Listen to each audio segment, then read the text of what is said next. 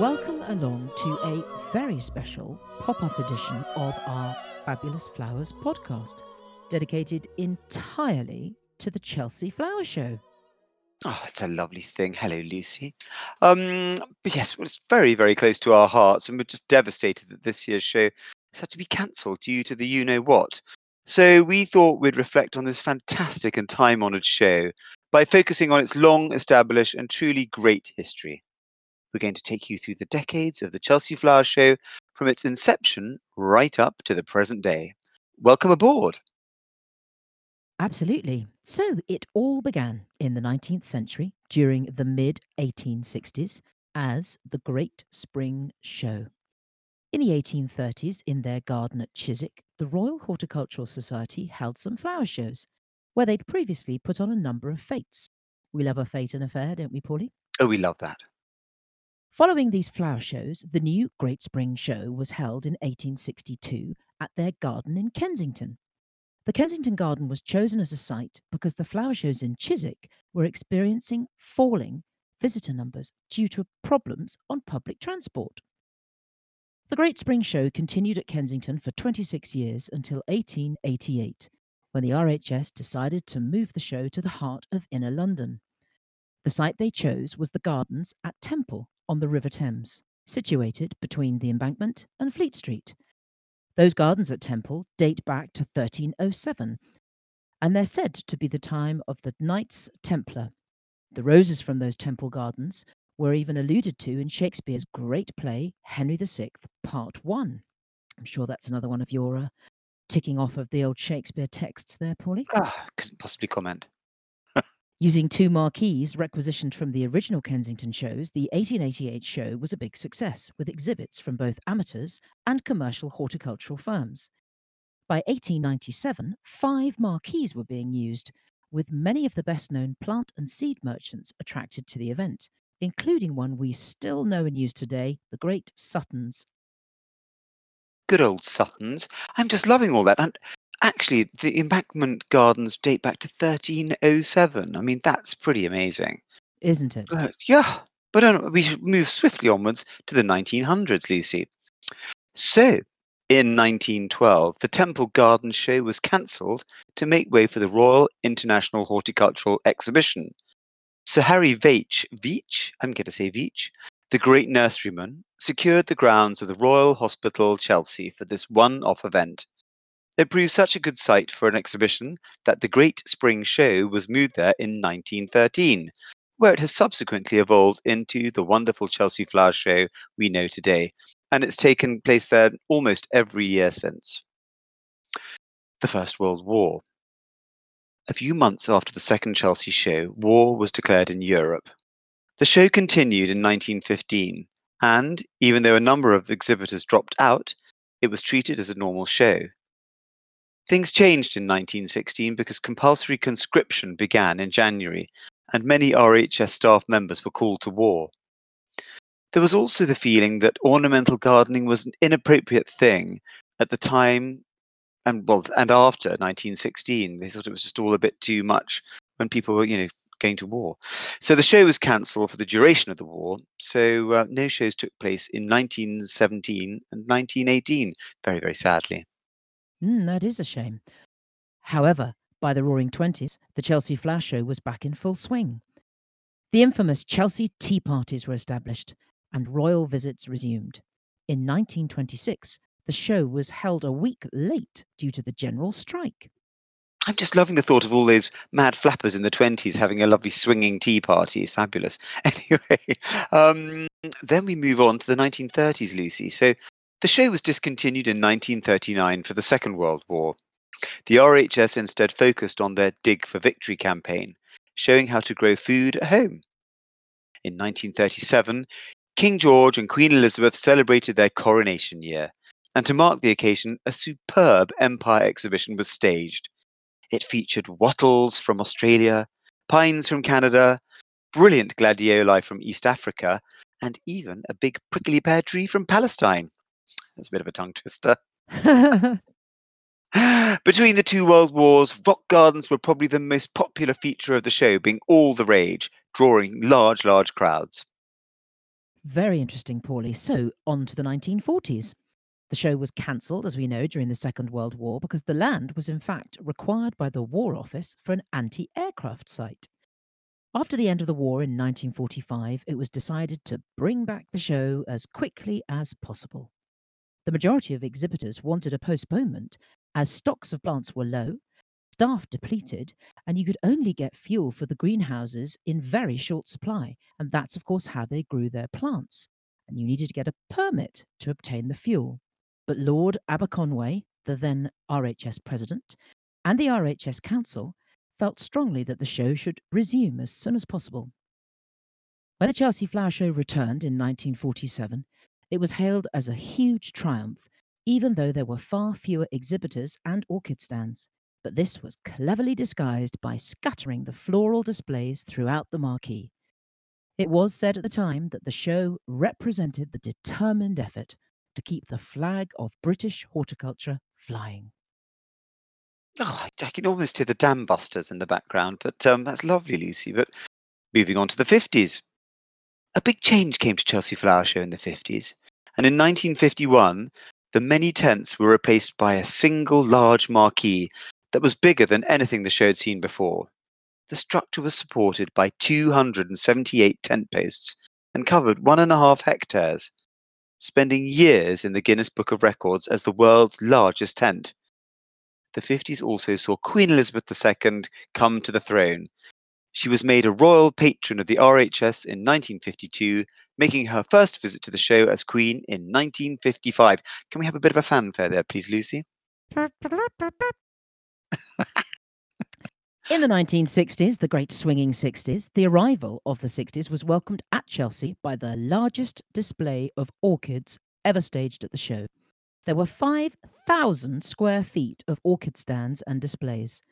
The popularity of rock gardens dwindled in the 60s until there was only one left in 1965. They were replaced by the tree and shrub gardens, and bonsai trees also made their first appearance at Chelsea in the 1960s with a display from the Japan Society of London. It's amazing how these trends come and go, isn't it, really? Um, but I'm just thinking about all those splashy orchids in the 60s, must have been fabulous. So, moving on to the 70s, another change in horticulture. Rather than growing plants from seed, people got a bit lazy and wanted to do sort of instant gardening. So, they moved towards impulse buying, sort of container grown plants ready to go. So, um, this decade also saw the rise of the celebrity garden designer who began appearing on the television. So people like Percy Thrower spring to mind, you know. And the wonderful legendary plants woman Beth Chatto made her first appearance in 1976. Amazing woman. The following year saw her win the first of 10 consecutive Chelsea Gold medals. Really staggering. In 1979, the show became so crowded that admissions were prevented for the first time in the show's history. As the 1970s progressed and the trousers got flarier, the attendance at the Chelsea Flower Show climbed by as much as 6,000 visitors in a single year recorded in 1978. In 1979, crowding became so severe in the mornings that the turnstiles were temporarily closed to help ease congestion, and it was clear that some plan of action was required, was required to ease the overcrowding in future years. It does get very popular, you know. Mm, very popular. I'm still giggling about the flares, actually. So I suppose now, um, Swishy. it is indeed my job to guide you through the era of the shoulder pad, the 1980s. In uh, 1980, it was decided to open the show from 8 a.m. and close it at 8:30 in the evenings, with a reduced price for entry after 4 p.m. to try and draw people away from the morning slot. And a one-way system was laid out in the marquee. The arrangements worked better than expected. In 1980, there were only eight show gardens at Chelsea. By 1985, this had more than doubled. Visitor numbers continued to increase, and in 1987, the turnstiles were closed again to help ease the congestion. In 1988, a limit of 40,000 visitors per day was imposed. That's 90,000 less in total at the week's show from the previous year, and the RHS members were charged for tickets for the first time. An immediate response was a fall in attendance. By April, ticket bookings were so low that national advertisements were taken out to encourage people to come to Chelsea, and the original announcement that tickets would not be available on the gate were rescinded in favour of allowing purchasing of tickets upon entry. 1988 also saw the arrival of courtyard gardens. All these changes are just riveting, aren't they? Really, gosh. Hmm. So moving swiftly on, Lucy, to the 1990s. Can we vaguely remember them? I think we can. The 90s Only- brought two. sorry, darling. Only just. Moving on to the 1990s, Lucy, and it brought two more great horticultural women to the public eye the crazy haired Carol Klein in 1990 and the wonderful Jekka McVicar in 1993, both first appearing at the show.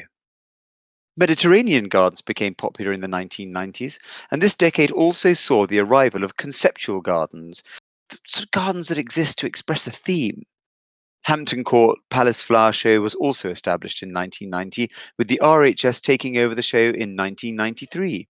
A hierarchy of flower shows soon established, with Chelsea becoming the peak for garden designers. Romping through the 2000s now, a big change came in 2000 with the removal of the old marquee. Its remains, made up of five hectares of canvas, were recycled into 7,000 tote bags, jackets, and aprons. It was replaced with a pavilion that started as a double but later became one large single structure. Garden design became more daring in the 21st century, one example being the Top Gear's infamous James Mays garden, made entirely from plasticine. It failed to win any awards, but he was presented with an RHS gold medal made out of plasticine. Lucy, do you know what? Those are my two favourite stories. Just love them. Love them. Mhm. Like the Marquis and James May. Wonderful, wonderful. But moving on to kind of 2010, this saw garden design continuing to evolve to draw attention from the public. One example of this was seen in 2010 with Laurie Chetwood and Patrick Collins's design containing a nine meter tall structure as a framework for an edible garden. Amazing. And the brilliant Joe Swift designed his first garden for the show in 2012 for the Homebase Teenage Cancer Trust. Wonderful, wonderful. His efforts were hmm. very well received, and he won a hmm. gold medal, very well deserved, I'd say. And moving on to more delicious things, in 2019, no, I'm lying there, in 2016, Jardin Blanc was unveiled at Chelsea with Michelin starred restaurateur Raymond Blanc, promising unforgettable dining experiences in spectacular surroundings, thus spearheading a revolution in the show's catering options. And I have to say, Lucy, you and I have definitely experienced some of those lovely catering options in the past.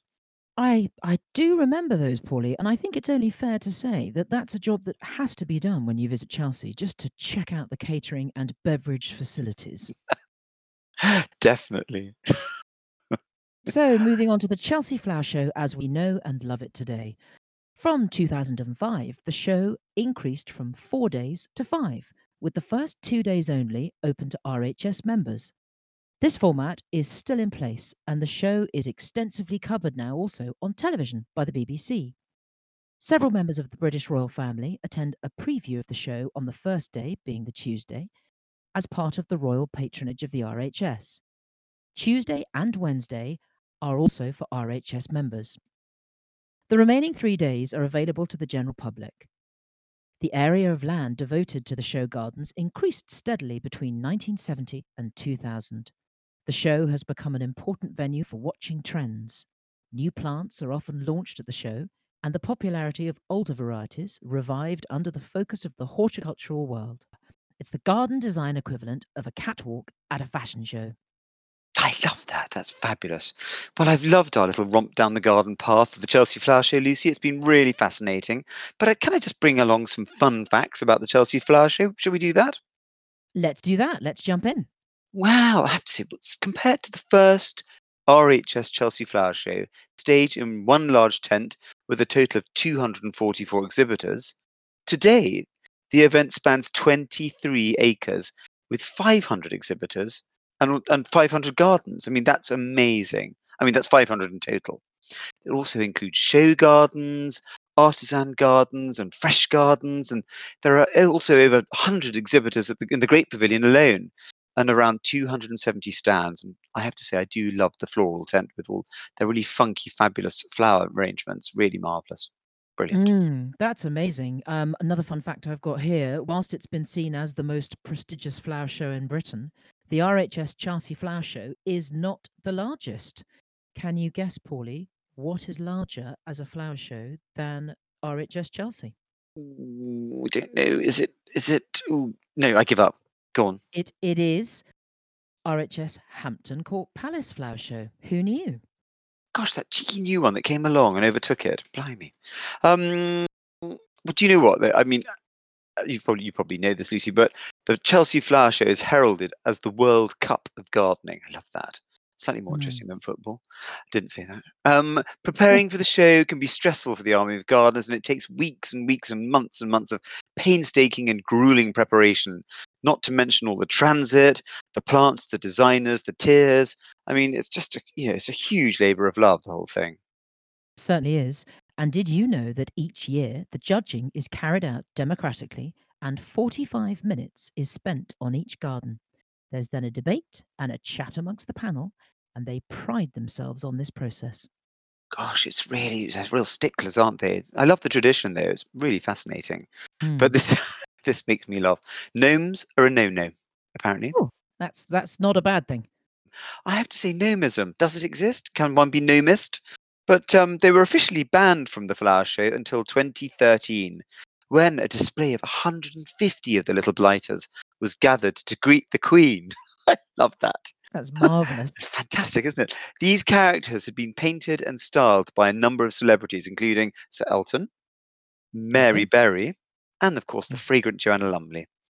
The ban has been brought back into force, but garden designers are known to try and sneak them in undetected every year. Who knew? That's funny, isn't it? Instead of where's Wally, it's where's the gnome. Definitely. Now, this is one of my favourite facts, Paulie, getting towards the uh, the end of the facts here, and mine is moving over to beverages. So, um, the guests, do they prefer champagne or Pimm's? What do you think, Paulie? Maybe Pimm's? In 2015, staff served 7,720 glasses of Pimm's. They also served, drumroll, Drrrr. 10,823 flutes of champagne. So the champagne, the bubbles win. Oh my gosh. Blimey. It's a lot of lot of guzzling. They also served 64,144 hot beverages, 28,477 cakes, pastries, and cookies. There were some famous new plants launched in 2016, which included the Mary Berry Rose by Harkness, Deliflor's Princess Charlotte Chrysanthemum, and the wonderful David Austin Roses launched their peach coloured Roald Dahl. Oh, again, some really lovely little nuggets there, darling. Hmm. Fabulous. Oh, but you know, every good thing comes to an end. And what I adore about Chelsea Week, you know, when it's the crowds and the ups and downs and tears and laughter, and the show closes on the last day. It's a traditional thing. They ring a big bell, and that's when most of the plants are for sale, which is just a marvelous thing. And they're all at bargain prices. Um, so you see all these people walking down Chelsea embankment carrying huge, great sort of delphiniums and stuff, and then lots of the other gardens are re sort of put together for charities and sort of you know Maggie gardens and stuff like that, which is a fabulous thing. But um, but it's very sad it's not happening this year, Lucy. And I, you know, it's very exciting that 2020, the Chelsea Flower Show, it's a virtual thing online now. So wonderful tutorials from expert gardeners and florists. It's fantastic to tune into. So if you are sort of feeling the loss of Chelsea, do tune into those the virtual Chelsea Flower Show. Um, I mean, it's so fabulous. And I live fairly nearby, and it's always fascinating to see the spectacle rise from its bare lawns of the Royal Hospital. Um, it's like a phoenix, and the, and the anticipation of the medals and this year's hot trends. I mean, it's, it's all so exciting. And, and for me, I've over the years had many happy memories there. You know, from naughty impulsive buys to delicious lunches and delicious drinkies that I think we've shared a few, Lucy. Um, but I've really, really loved it. But one of my favorite ones was um, a gorgeous friend of mine. Her father was kind of a bigwig in the RHS. So she got um, me invited to the, the, the day the Queen goes. It was just so calm and civilized, and it was lovely to hobnob with a star or two. You know, how Marvellous. shy I get with the, with the hobnobbing of the stars. I love all that. Yes, if only. Um, but it's also such a lovely thing. And as I said, it, it is going to be sorely missed this year. But um, I'm sure it'll dazzle all those with horticultural leanings for many years to come. Absolutely. We can reunite next year, Paulie, at Chelsea and enjoy the flower show together once again. Fabulous, darling. Fabulous. Okay, well, that's the end of our special pop up podcast. Hope you enjoyed, everyone, um, with a great nod and a wonderful tipping of the hat to the amazing Chelsea Flower Show, all the teams that work there, all the people that helped to put it on, and a big shout out to everyone that's making it a virtual show this year. Absolutely, Lucy. Well, it's goodbye from me. And it's a jolly special edition podcast. Goodbye from me. Goodbye. Bye.